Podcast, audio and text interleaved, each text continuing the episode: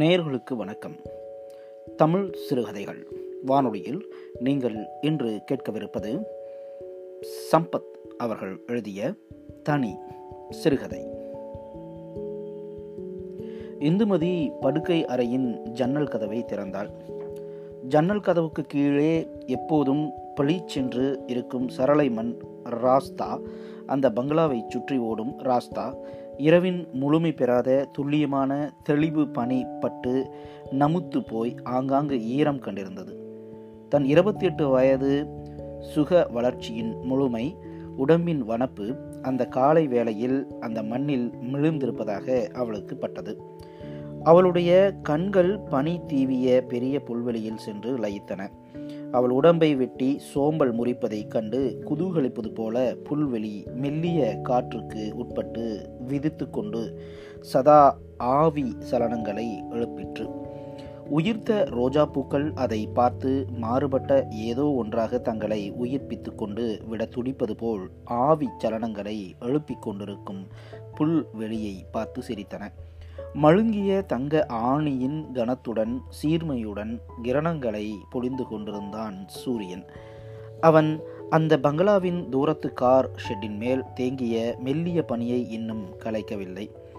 அவளுடைய வாழ்க்கையை போன்று அவளுடைய வாழ்க்கையை அந்த கலையாத பணியையும் ஒரு கணம் ஒரு சோகம் பின்னியிருப்பதாக அவளுக்கு பட்டது. குதூகலத்துடன் அசைந்தாடும் புல்வெளியிலும் சிரிக்கும் ரோஜா செடியிலும் அந்த சோகம் பின்னி இருப்பதை அவள் கண்டாள். ஜன்னலருகில் சோம்பி நின்றிருந்த இந்துமதியின் உடம்பில் ஒருவித ஊமை வலி குடிகொண்டிருந்தது. பெரிய காயம் ஆறும் தருவாயில் எழும் நமநமப்பும் ஒருவித சுகமும் அந்த வலியில் தெரிந்தது. இரவில் அவளை தூங்கவிடாமல் புரட்டி புரட்டி சாராக பிழிந்து குடித்துவிடும் தீவிரத்துடன் இடித்து முட்டி உடம்பின் அசைக்க முடியாத வழியை ஏற்படுத்திவிட்டு முனகல் தூக்கத்திலிருந்த அவளுக்கு டாட்டா சொல்லிவிட்டு ஃபேக்டரிக்கு போய்விட்ட கணவன் பிரகாஷின் ஞாபகம் வந்தது. அந்த வழியும் சோர்வும் தான் இப்போது ஒருவித கதகதத்த ஊமை வழியாக மாறிக்கொண்டிருந்தன. அந்த இன்ப நினைவுகளின் கூடவே எப்போதும் போர் சோர்வு ஏமாற்றம் சோகம் எல்லாம் ஓடி வந்து ஒட்டி கொண்டன. சோகத்தை மறக்க எப்போதும் போல் பசித்தவன் பழங்கணக்கு பார்ப்பது போல் மனம் அந்த இனிய கல்யாணமான முதல் வருஷ நாட்களை நோக்கி ஓடியது. அதெல்லாம் ஒரு பத்து வருஷங்களுக்கு முன்னால். கல்யாணமான வருஷம் அவள் கணவனுடன் உதய்பூருக்கு போனாள்.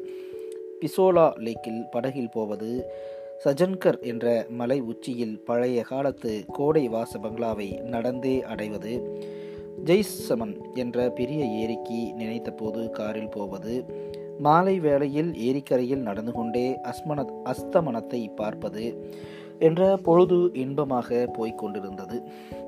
இரவு இளம் காலை முதலிய சமயங்களில் படுக்கை இனித்தது. சில சமயங்களில் பகல் வேளைகளிலும் அது இனிக்க தவறவில்லை. இருந்தும் இதுவரை பிரியாத அவளுடைய சோகம் அப்போதே ஆரம்பித்த ஒன்றுதான். தன் சோகத்தை நிவர்த்தி செய்து கொள்ள முயலும் நிர்பந்தம் அன்று அவளுக்கு கசந்தது. அன்று அவள் தன் கணவனை பார்த்து, இனிமேல் நீங்கள் இப்படி நடந்து கொள்ளக்கூடாது என்றாள். அவன் சிரித்துக்கொண்டே அவள் காதுகளில் வைத்திருந்த பூவிற்கு ப மாறி மாறி முத்தம் கொடுத்து மோந்து பார்த்து கொண்டே, எப்படி நடந்து கொள்ளக்கூடாது என்கிறாய்? இப்படி அடிக்கடி என்னை நீங்கள் இந்த சினிமா நடிகையைப் போல் இருக்கிறாய், அந்த சினிமா நடிகையைப் போல் இருக்கிறாய் என்று ஒப்பிட்டு பேசுவது எனக்கு பிடிக்கவில்லை என்றாள். நீ என்ன சுத்த இதுவாக இருக்கிறாயே, எந்த பொண்ணும் இப்படியெல்லாம் பேச கேட்டால் சந்தோஷப்படுவாள் என்றல்லவா நினைத்தேன். ஒரு நல்ல தியேட்டர் கட்டி அதில் ஸ்பெஷலாக நமக்கென்று ஷோ போட வைத்து உன்னுடன் படுத்துக்கொண்டே சினிமா பார்க்க வேண்டும், உன்னுடன் ஏதேதோ பேச வேண்டும் என்றல்லவா நினைத்தேன் என்றான் அவன். அவள் அவனை உதறி தள்ளினாள். அன்று அவளை தேற்ற அவனுக்கு வெகு நேரம் பிடித்தது. அதற்கு பிறகு ஒரு வாரம் கழித்து ஒரு இரவு பிரகாஷ் அவளை கட்டி இழுத்த போது அவனை மெல்ல விளக்கிவிட்டு அவள் பேச ஆரம்பித்தாள். மைடியோ ஹே மைடியோ என்று சொன்னவள் மேலே ஏதோ சொல்லும் முன் அவன் தலைமயிரை கோதி கொத்தாக பிடித்து மெல்ல இழுத்து அவன் முகத்தை தன் மார்பகத்தில் புதைத்து கொண்டவள் மைடியோ என்று மீண்டும் ஒரு முறை சொல்லிவிட்டு ஏதோ யோசனையில் ஆழ்ந்தாள். வெகு நேரம் கழித்து, டியோ, என்னில் நீ வளர்ந்து கொண்டிருக்கிறாய், இப்போது நீ என்னை முட்டினால் நீதானே என்னுள் கஷ்டப்படுவாய் என்றாள். எப்போதிலிருந்து என்று ஆச்சரியத்துடனும் சந்தோஷத்துடன் அவன் கேட்டான். நேற்றிலிருந்து என்னது? இரவில் மருதாணி இட்டுக்கொண்ட சிறுமியின் சந்தோஷ எதிர்பார்ப்பு அவள் கண்களில் விழுவதை பார்த்து அவன் சிரித்தான். தன்னை அவ்வளவு தூரம் விரும்பும் அவளை அடைந்துவிட்ட பாக்கியத்தை எண்ணி அந்த நிமிஷமே பிரகாஷ் ஒரு சுற்று பெருத்து போனான். இருந்தும் தனக்கு புலப்பட்டது அவளுக்கு புலப்படவில்லை என்பதை ஒரு சோக பிரச்சனை ஆக்கி கொண்டு அவள் தன்னை தானே வருத்தி கொண்டிருக்கிறாள் என்பதை அவன் அப்போது கவனிக்கவில்லை. அவள் ஏதேதோ நினைத்து தன்னைத்தானே வெகுவாக வருத்தி கொண்டதாலோ என்னவோ அந்த வருஷம் அவளில் வளர்ந்து குறை பிரசவத்தில் முடிந்தது. அதற்கு பிறகு அவளில் ஒரு பொறி தெரிக்கவில்லை. இதுதான் அவளுடைய சோகம். இருந்தும் இந்துமதிக்கு நம்பிக்கை இருந்தது. அதை மெடிக்கல் செக்கப்பில் தன்னிடம் ஒரு குறையும் இல்லை என்று தெரிந்ததால் ஏற்பட்ட நம்பிக்கையுடன் ஒப்பிட்டு பார்த்தால் மட்டும் போதாது. தன்னில் ஏதேனும் ஜனிக்க ஆரம்பிக்கும் முன் அதற்கு ஏதுவான கணத்தை தான் உணர முடியும், உணர வேண்டும். அந்த கணம் சம்பவிக்கும் என்ற அசைக்க முடியாத நம்பிக்கையும் தீர்மானமும் அவளிடம் கூடிக்கொண்டிருந்தது. போன வாரம் கூட அந்த ஸ்நேகிதி மிஸ்ஸஸ் குல்கர்னி குளித்து கொண்டிருக்கிறாயா என்று அக்கறையாக விசாரித்த போது அதற்கெல்லாம் ஏதுவான கணத்தை நான் இன்னும் உணரவில்லை என்றாள் இந்துமதி. உன் உடம்பில் ஒரு குறையும் இல்லை.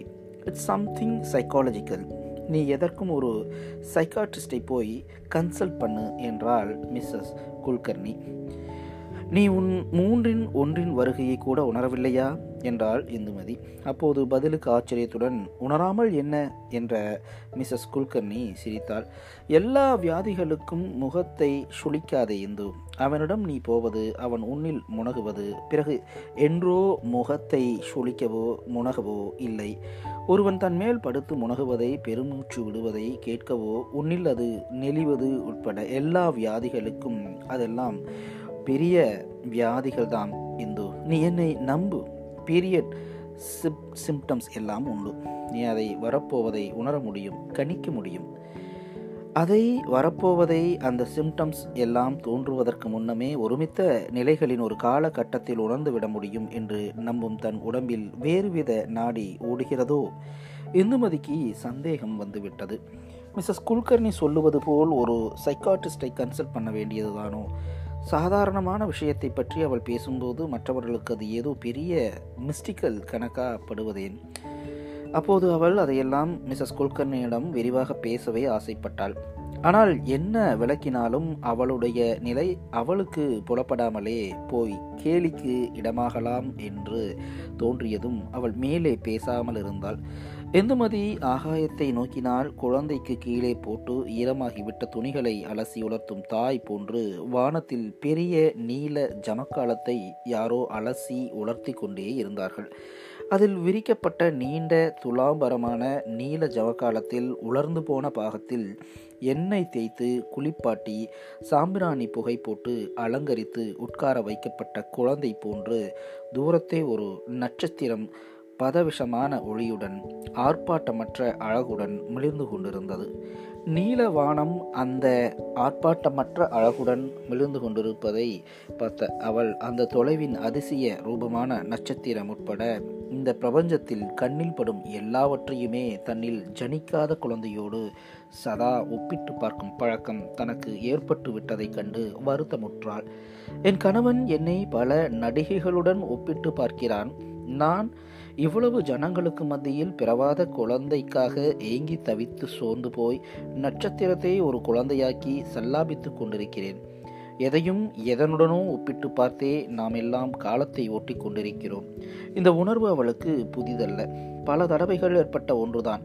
அப்போதெல்லாம் வயிற்றை தடவி பார்த்து கொள்ளும் போதெல்லாம் தன்னுடைய வயிறு ஒரு நாளும் திறக்காதோ என்ற எதிர்பார்ப்புகள் எல்லாம் மனித நினைப்புகளின் நியாய நியமங்களின் அலசல்களுக்குட்பட்டதாகி வெளிரிய அருவம் போன்று அதெல்லாம் விவரிக்க முடியாத ஒரு உணர்வாக தன்னை வியாபிக்கும் போது அந்த உணர்வை மறைப்பதற்காக மறப்பதற்காக உலகமே உன்னுடையது என்று சித்தாந்த பூர்வமாக நினைத்து விட்டால்தான் நீ உயிர் வாழ்கிறாய்.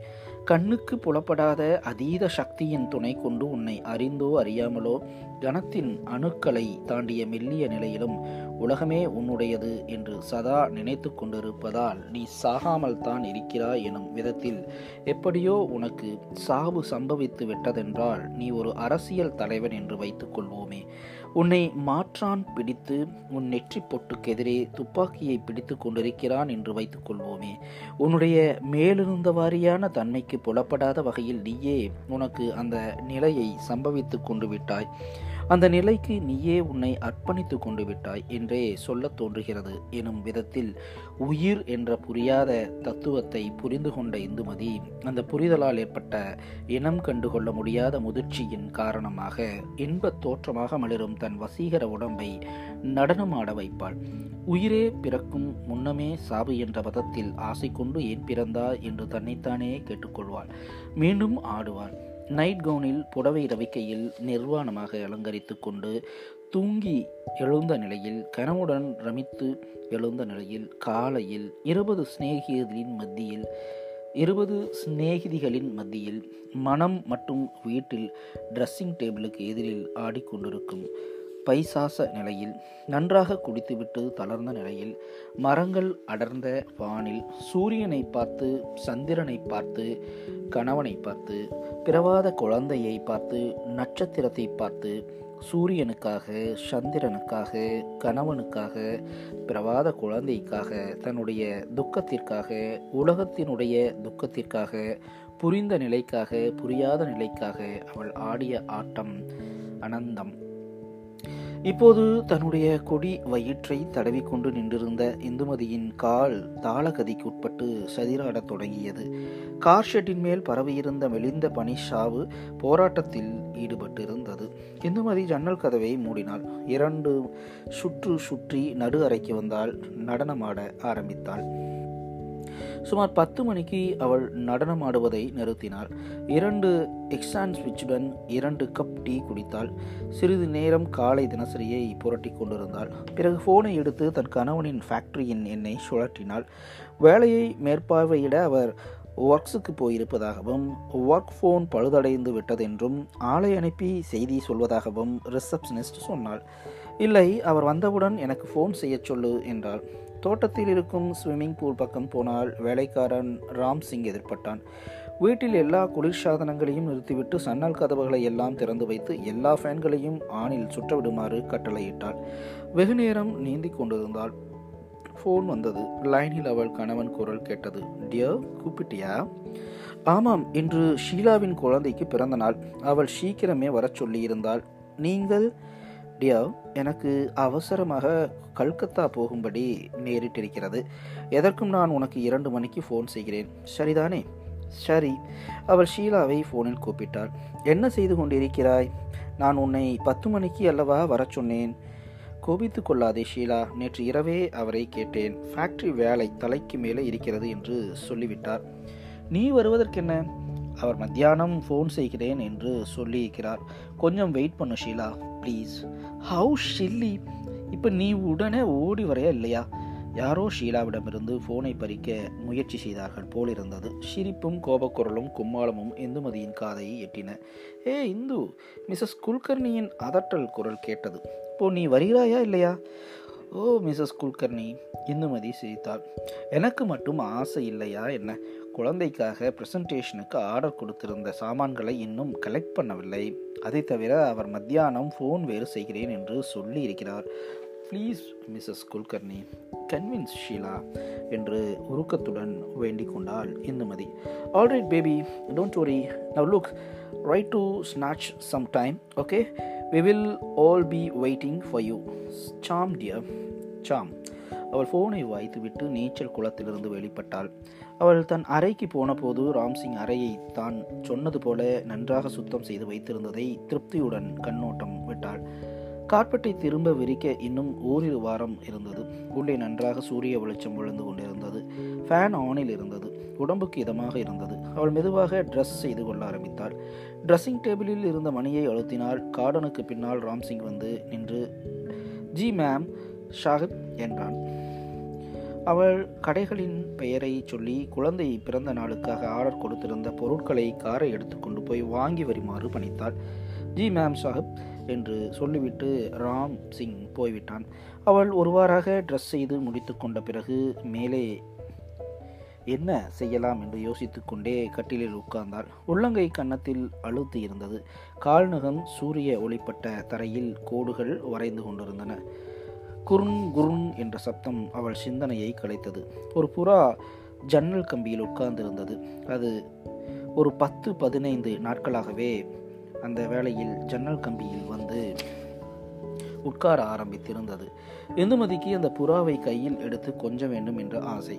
அவள் பல விதங்களில் தினம் அதை தன் பக்கத்துக்கு கூப்பிட்டு பார்த்திருக்கிறாள். புறா குருன் குருன் என்று சப்தமிட்டு கொண்டிருக்குமே தவிர பக்கத்தில் வராது. நாலைந்து நாட்களுக்கு முன்பிலிருந்து அவள் ஒரு யுக்தியை கையாள ஆரம்பித்திருந்தாள்.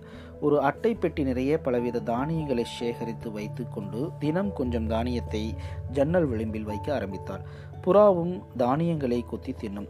வேண்டுமென்றே இன்னும் அவள் ஜன்னல் விளிம்பில் தானியங்களை வைக்காமல் குளிக்கச் சென்றாள். இப்போது கை நிறைய தானியங்களை அள்ளிக்கொண்டு புறாவை கூப்பிட்டாள். புறா தயங்கியது. இங்கும் அங்கும் தன் கழுத்தை வளைத்து பார்த்தது. பிறகு என்ன நினைத்து கொண்டதோ பறந்து ஜன்னலுக்கு கீழே தரையில் இறங்கியது. அவள் அதை கூப்பிடுவதை நிறுத்தவில்லை. பிறகு மெல்ல ஒரு தானியத்தை அதன் பக்கமாக வெட்டறிந்தாள். புறா பறந்து போய் மீண்டும் ஜன்னல் கம்பியில் உட்கார்ந்தது. அவள் அதை கூப்பிட்டு கொண்டே இருந்தாள். மீண்டும் புறா கீழே இறங்கியது. தானியத்தை கொத்தி தின்றது. பிறகு தைரியத்தை வரவழைத்து கொண்டு அவள் பக்கமாய் தத்தி தத்தி வர ஆரம்பித்தது. இந்துமதியின் உடம்பு புல்லரித்தது. உருட்சியான தோளுக்குள் ஏதோ கரைவது போல் இருந்தது. அவளிடமிருந்து பெருமூச்சு வெளிப்பட்டது.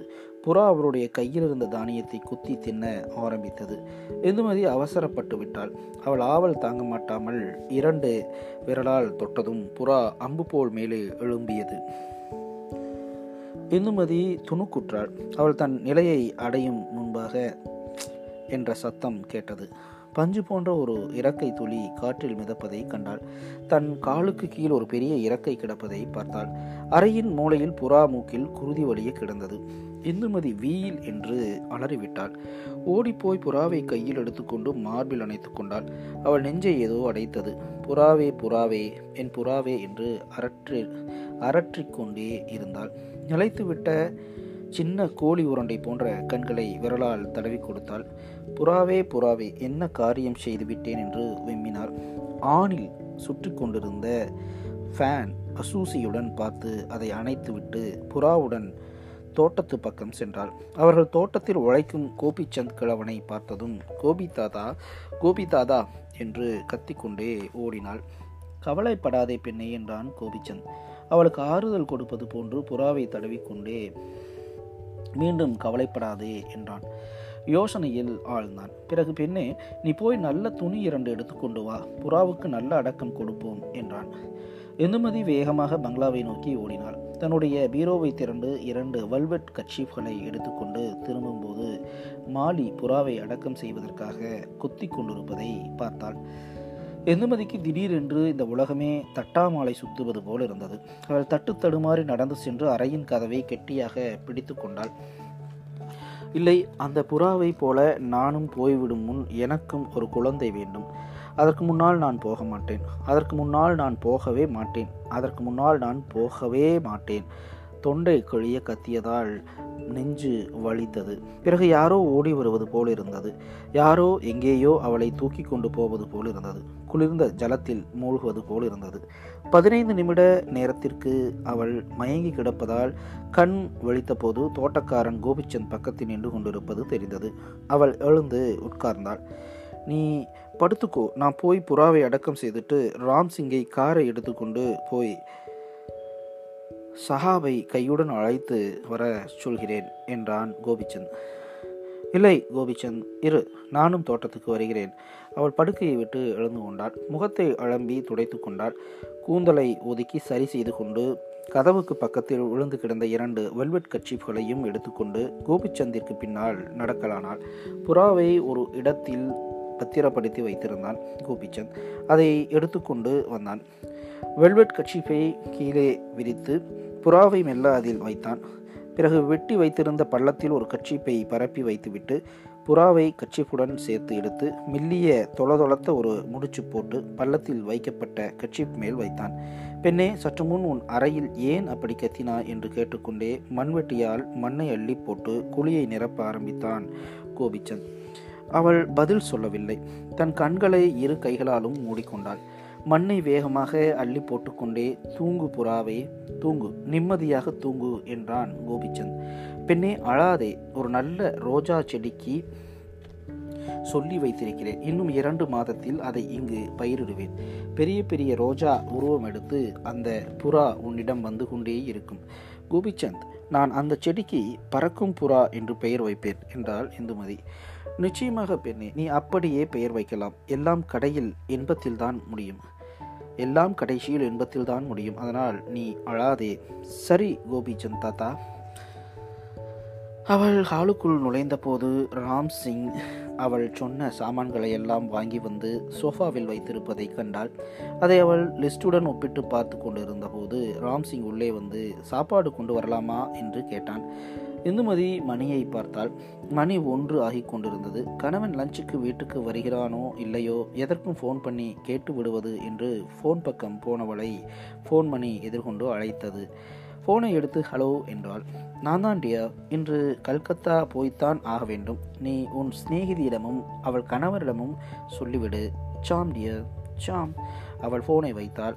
இப்போது எதற்காக சாப்பிடுவது? ஷீலா வீட்டில் ஸ்நேகி சிநேகிதிகளுடன் ஏதாவது சேர்ந்து சாப்பிட்டால் போகிறது. புறா வேறு செத்து போயிடுத்து. மனதே சரியாக இல்லை. அங்கு போனால் மொள மொளவென்னு இருக்கும் ஷீலாவின் குழந்தையை குஞ்சு கொண்டிருக்கலாம். வேண்டாம் ராம்சிங், இந்த சாமான்களை எல்லாம் எடுத்து என் காரில் வை. நான் ஷீலா வீட்டுக்கு போகணும். நீ சாப்பிட்டு விடு. கோபிச்சந்தையும் கூட்டிக்கோ. வீட்டை ஜாக்கிரதையாக பார்த்துக்கோ. அச்சா அம்மாகின். அவள் காரை ஷீலா வீட்டுக்கு ஓட்டினாள். ஷீலா வீட்டில் அவள் காருக்கு கூர்க்கா கேட்டை திறந்து விட்டு சல்யூட் அடித்தான். சாயந்தர பார்ட்டிக்கு அதற்குள் சுமார் முப்பது கார்கள் வந்திருந்தன. அந்த கார்களை பார்த்த உடனேயே சிநேகித குழாமில் பெரும்பான்மையோர் வந்துவிட்டனர் என்பதை உணர்ந்தாள் இந்துமதி.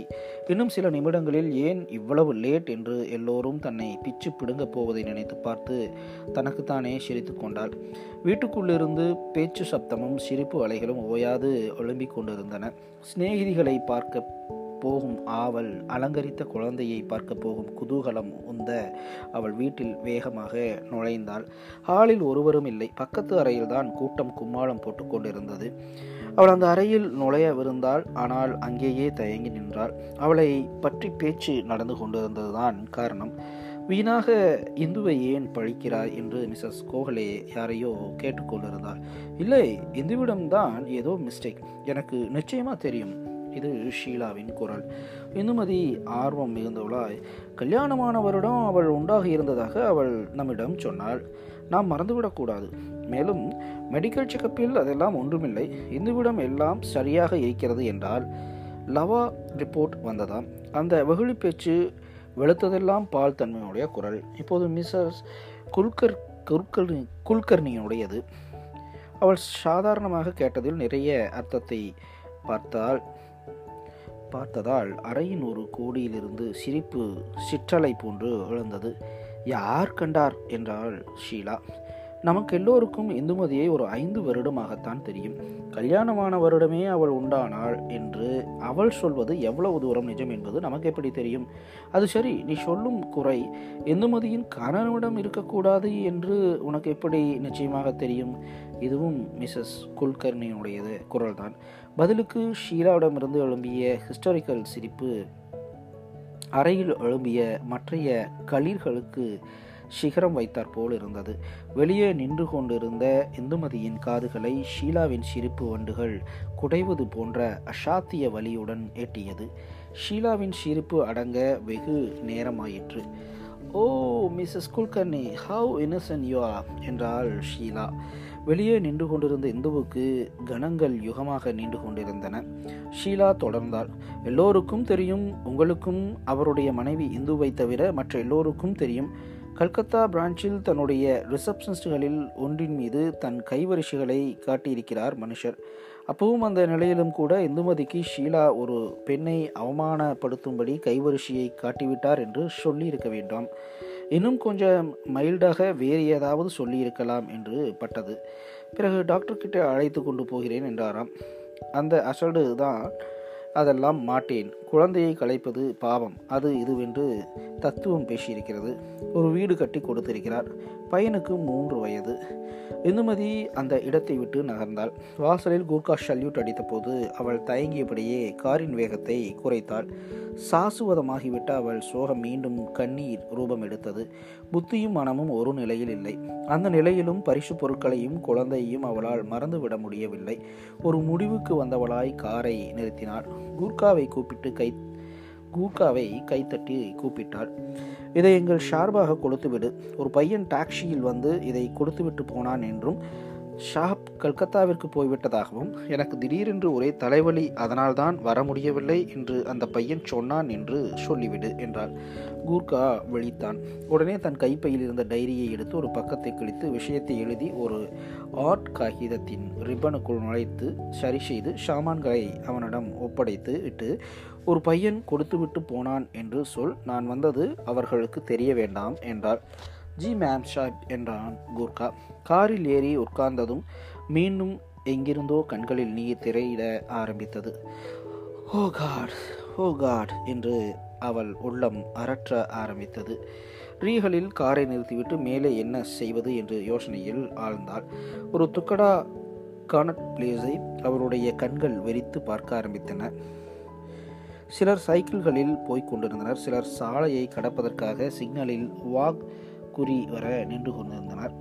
அவர்களுக்கு பின்னால் நெடிது உயர்ந்த நாவல் மரங்கள், வேப்ப மரங்கள் எல்லா நிலைகளையும் ஆமோமிப்பது போன்று தன் தலைகளை அசைத்து கொண்டிருந்தன. அவைகளின் இலைகளை ஸ்பரிசித்து கொண்டே ஒரு டபுள் டெக்கர் பஸ் திரும்பும்போது ஒரு ஸ்டில் ஃபோட்டோகிராஃபி எக்ஸிபிஷனில் பார்த்த கட்டிடங்களின் படம் ஞாபகத்திற்கு வந்தது. ரீகல் வாசலில் போவோர் வருவோரை ஒரு ஷீப்பு வாங்கும்படி கெஞ்சிக் கொண்டிருந்தான் ஒரு பையன். அவன் தன் ஷீப்பை இரு முனைகளும் தொட்டுக்கொள்ளும்படி வளைத்து அதனுடைய சிறப்பை விளக்கி கொண்டிருந்தான். அந்த செய்கையில் இந்துமதி தனக்கு பழக்கமான இந்த உலகத்தின் துன்பச்சாயை பிரதிபலிப்பதை கண்டாள். வரிசையாக உட்கார்ந்திருந்த ஷூ பாலிஷ்காரர்களோ போவோர் வருவோரின் காலை பிடித்து இழுக்காத குறையாக ஷூவுக்கு பாலிஷ் போட்டுக்கொள்ள வருந்தி வருந்தி அழைப்பு விடுத்து கொண்டிருந்தனர். அதிலும் சோக சாயை படர்ந்திருக்கிறது என்றால் அவர்களுக்கு பின்னால் லட்சங்களை கொட்டி நடத்தப்படும் வாங்கினால் வாங்கு, வாங்காவிட்டால் போ என்ற இருமாப்புடன் ஓப்பன் போ போர்டு தொங்கவிடப்பட்டு நடத்தப்படும் பெரிய கடைகள் மட்டும் அந்த சோக சாகரத்தில் அமிழ்ந்து போகாமல் தப்பியதென்றாகிவிடுமா என்ன? அவைகளை நடத்தும் மனிதர்கள், அவள் கணவன், அவனுடைய ஃபேக்ட்ரி. இரண்டு ரூபாயில் உனக்கும் கொஞ்சம் சோகம், கொஞ்சம் காமம், கொஞ்சம் சிரிப்பு, கொஞ்சம் கெட்ட குணம், அதனுடைய ஷாவு அல்லது மன்னிப்பு வேண்டுதலை நடித்து காட்டப்பட்ட நிழல்களை ஒட்டி கொண்டிருக்கும் அந்த ரீகல் சினிமா அறை உள்பட எல்லாமே அந்த மகா பிரளய சோகத்திற்கு அர்ப்பணமானவைகள் தானே. மார்க்கெட்டை கொஞ்சம் கொஞ்சமாக இழந்து கொண்டிருக்கும் அவள் கணவனுக்கு பிடித்த ஆஷா பரேக் நடித்த படத்தின் போஸ்டர் ஒன்று அவள் கண்ணில் பட்டது. தன்னை நடிகைகளுடன் ஒப்பிட்டு போக பேசக்கூடாது என்று கணவனை கடிந்து கொண்டது ஞாபகத்திற்கு வந்தது. எதற்காக இந்துமதி தன்னைத்தானே கேட்டுக்கொண்டாள். நான் நம்பியவளே, எதற்காக உன்னை அப்படி கடிந்து கொண்டேன்? பொறாமையினாலா, இல்லை ஒருத்தனுக்கு உறுதி என்ற நடைமுறை சௌகரியங்களை கலைக்காமல் இருப்பதற்காகவா? இல்லை என் கணவனே, உன்னுடைய அவசர வாழ்க்கையில் ரிசப்ஷனிஸ்டுகள் உனக்கு வேண்டிய தேவையான உனக்கு பிடித்தமான ஜிகனா மினுப்புகள் அது இல்லை என் வருத்தம். உனக்கு புரிகிறதா? நீ உன்னை அறியாமலேயே அந்த ரிசப்ஷனிஸ்டில் குழந்தையாகி மீண்டும் உன்னுடைய தேடலை தொடங்கியிருக்கிறாய். என் கணவனே, உன்னில் இந்த உலகத்தில் ஏன் இத்தனை அவசரம்? ரிவோவிலிருந்து திரும்பி ரீகல் பக்கம் ஒருவன் சைக்கிளில் வந்து கொண்டிருந்தான். அவனுடைய மோனமாக பெடலை அழுத்தும் உழைப்பில் ஈடுபட்டிருந்த உடம்பில் சோகமும் அவசரமும் குடிகொண்டிருப்பது அவளுக்கு தெளிவாக தெரிந்தது. சோகம், அவசரம் அவன் தலையை தன் இரு கைகளாலும் பிடித்து கொண்டு தன்னுடைய கால்களை அவனுடைய இரு தோள்களிலும் போட்டுக்கொண்டு உட்கார்ந்திருந்தது. சாகும் வரையில் சுய பிரக்ஞை இல்லாமலேயே அவன் அந்த உருவத்தை சுமந்து கொண்டிருப்பான் என்ற உணர்வு ஏற்பட்டதும் இந்துமதியை விவரிக்க முடியாத அசதி ஆட்கொண்டது. ஏன் அந்த சைக்கிளில் போகிறவன் அப்படி பிறப்பதற்கு முன்னமே அவசர சின்னமாகிவிட்டான்? சிம்டம்ஸ் பீரியடுக்கு உட்பட்டவனாக வரப்போவதாக ஏன் கணிக்கப்பட்டவனாகிவிட்டான்? என் கணவனே, ஓ மை டியரஸ்ட், நான் உன்னை வேண்டிய அளவுக்கு நீ ஏன் என்னை கிரகித்து கொள்ளாமல் போனாய்? நினைத்து பார்க்க முடியாத அட்டகாசமான ஜொலிப்புடன் என்னில் மிளிர்ந்து கொண்டிருந்த ஏதோ ஒன்றை பறித்து ஏன் மீட்க முடியாத சூன்யத்தில் எரிந்துவிட்டாய்? அதோ உன்னால் பார்க்க முடிகிறதா? சூரியனை இருட்டாக்கி கோலங்களின் சக்தி உருமல்களை அடித்து போட்டு தன் இச்சையாக அது காலமற்ற சூன்யத்தில் குட்டிக்கரணம் போட்டு கொண்டிருப்பதை.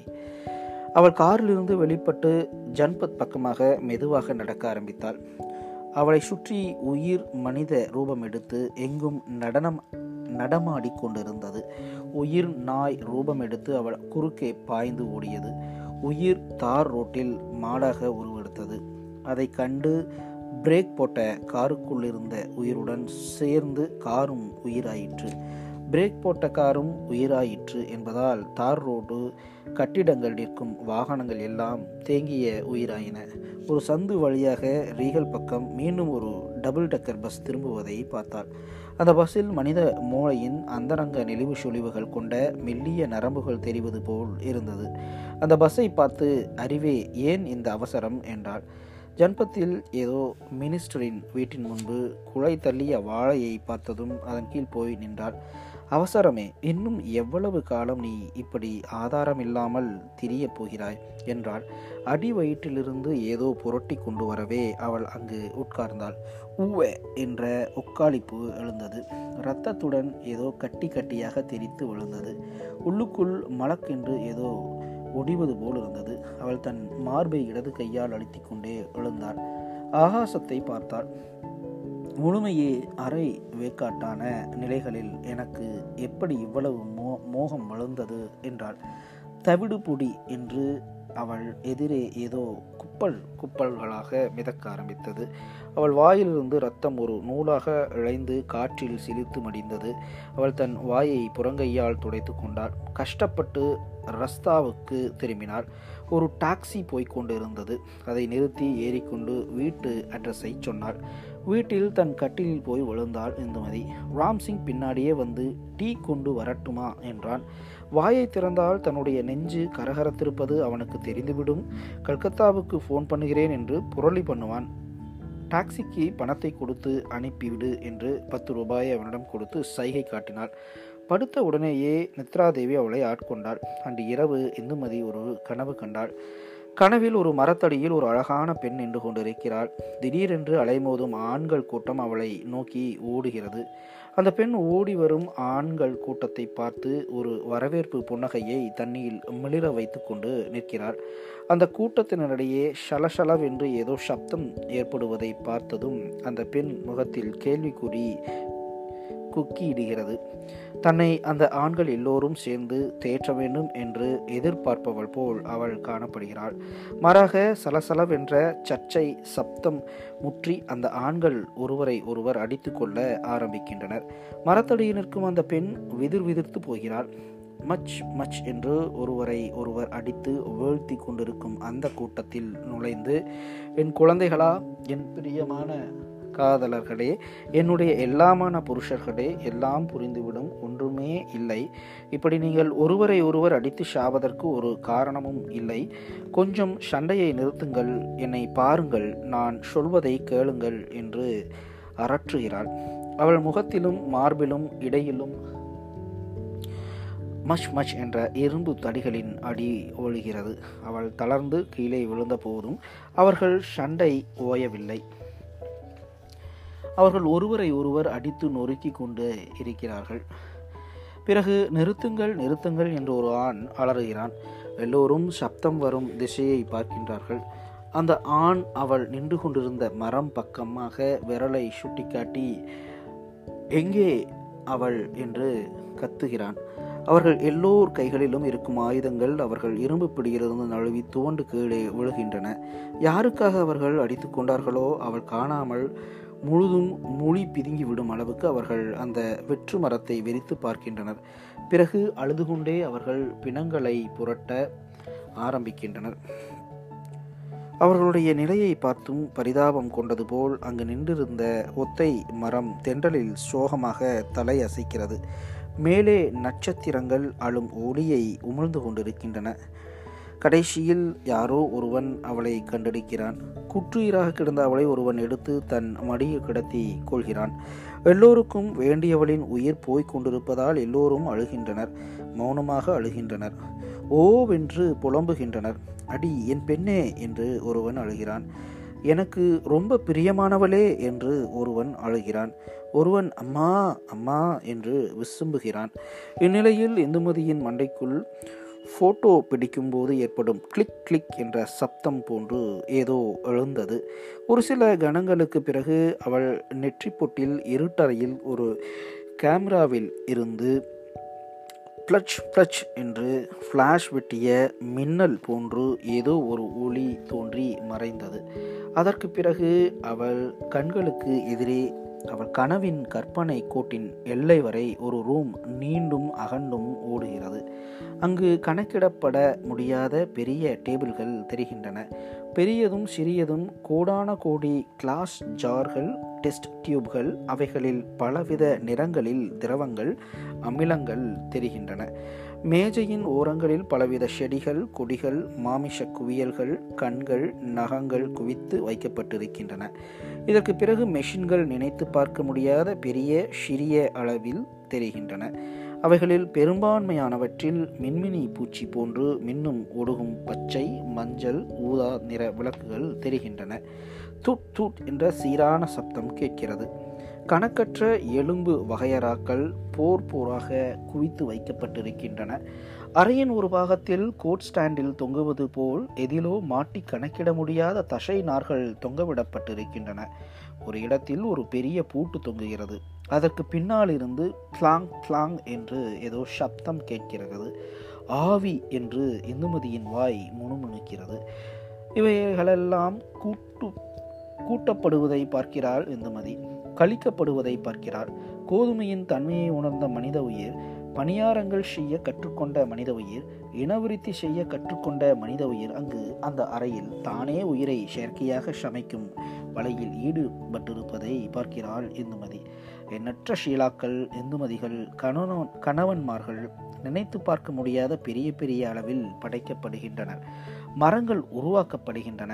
எண்ணற்ற பெரிய சிறிய செடிகள், ஜந்துக்கள், புறாக்கள், மூட்டை பூச்சிகள், கொசு இத்தியாதி சமைக்கப்படுகின்றன. ஓஹோ என்ற எக்கால சிரிப்பு எங்கிருந்தோ கேட்கிறது. அந்த சிரிப்போடு மனிதன் தன் சொந்த கையால் சமைத்த அந்த உயிருடன் கூடி இனவிருத்தி செய்கின்றான். இவைகளெல்லாம் சேர்ந்து திசைகளில் தெரித்த கோலங்களை கைப்பற்ற தவளைகளை அனுப்புகின்றன. அதெல்லாம் கைப்பற்றியான பிறகு உயிர் சந்தோஷித்து நான் தான் எல்லாம் என்கிறது. காலம் நசிந்து விட்டதாக நம்புகிறது. அந்த சந்தோஷ கடலை பார்த்து அப்புறம் என்கிறாள் இந்துமதி. உயிர் விருக்கென்று தன்னை எதிர்த்து கொண்டு சப்தம் வந்த திசையை திரும்பி பார்க்கிறது. நீ என்ன கேள்வி கேட்டுவிட்டாய் என்கிறது. விக்கித்த நிலையில் தலை குனிந்து நிற்கிறது. திரும்பி போ என்கிறாள் இந்துமதி. திரும்ப வேண்டியதுதான் என்கிறது உயிர். அங்கு மீண்டும் தன்னை காலம் தொற்றி விட்டதை உணர்கிறது. நான் ரொம்பவும் அவசரப்பட்டு விட்டேன் என்றது உயிர். பின்னோக்கி ஓட ஆரம்பித்தது. நான் என்ற கதி, தான் என்ற கதி அற்று திசைகளின் எல்லை கோலங்களை நோக்கி அது விரட்டி அனுப்பிய தவளைகளை காட்டிலும் உயிர் வேகமாக பின்னோக்கி ஓட ஆரம்பித்தது. பின்னோக்கி ஓட ஆரம்பிக்கும் போதே உயிர் காத்திருக்கவும் பழகியது. அதாவது முன்பு அது தன் ஓட்டத்தில் கண்ட சுமை இப்போது இந்த புது ஓட்டத்தில் இருக்கவில்லை. அத்தனை வேகத்திலும் கூட அது ஒரு மகா பிரளய நிதானத்தை தரிசித்தது. காலம் சிறிது சிறிதாக தேய்வதை பார்த்தது. எப்போதும் முடிவில் இன்பம் என்று சொல்லிக் கொண்டது. நேயர்கள், இதுவரை கேட்டது சம்பத் அவர்கள் எழுதிய சிறுகதை. சிறுகதையின் தலைப்பு தனி. ஜனவரி ஆயிரத்தி தொள்ளாயிரத்தி எழுபதாம் ஆண்டு கனையாழி இதழில் இந்த சிறுகதை இடம்பெற்றது குறிப்பிடத்தக்கது. மற்றுமோர் சிறுகதையுடன் உங்கள் அனைவரையும் தமிழ் சிறுகதை தமிழ் சிறுகதைகள் எனும் இந்த வானொலியின் ஊடாக சந்திக்கும் வரை அன்பு வணக்கம் கூறி விடைபெற்றுக் கொள்கின்றேன். நன்றி நேயர்களே.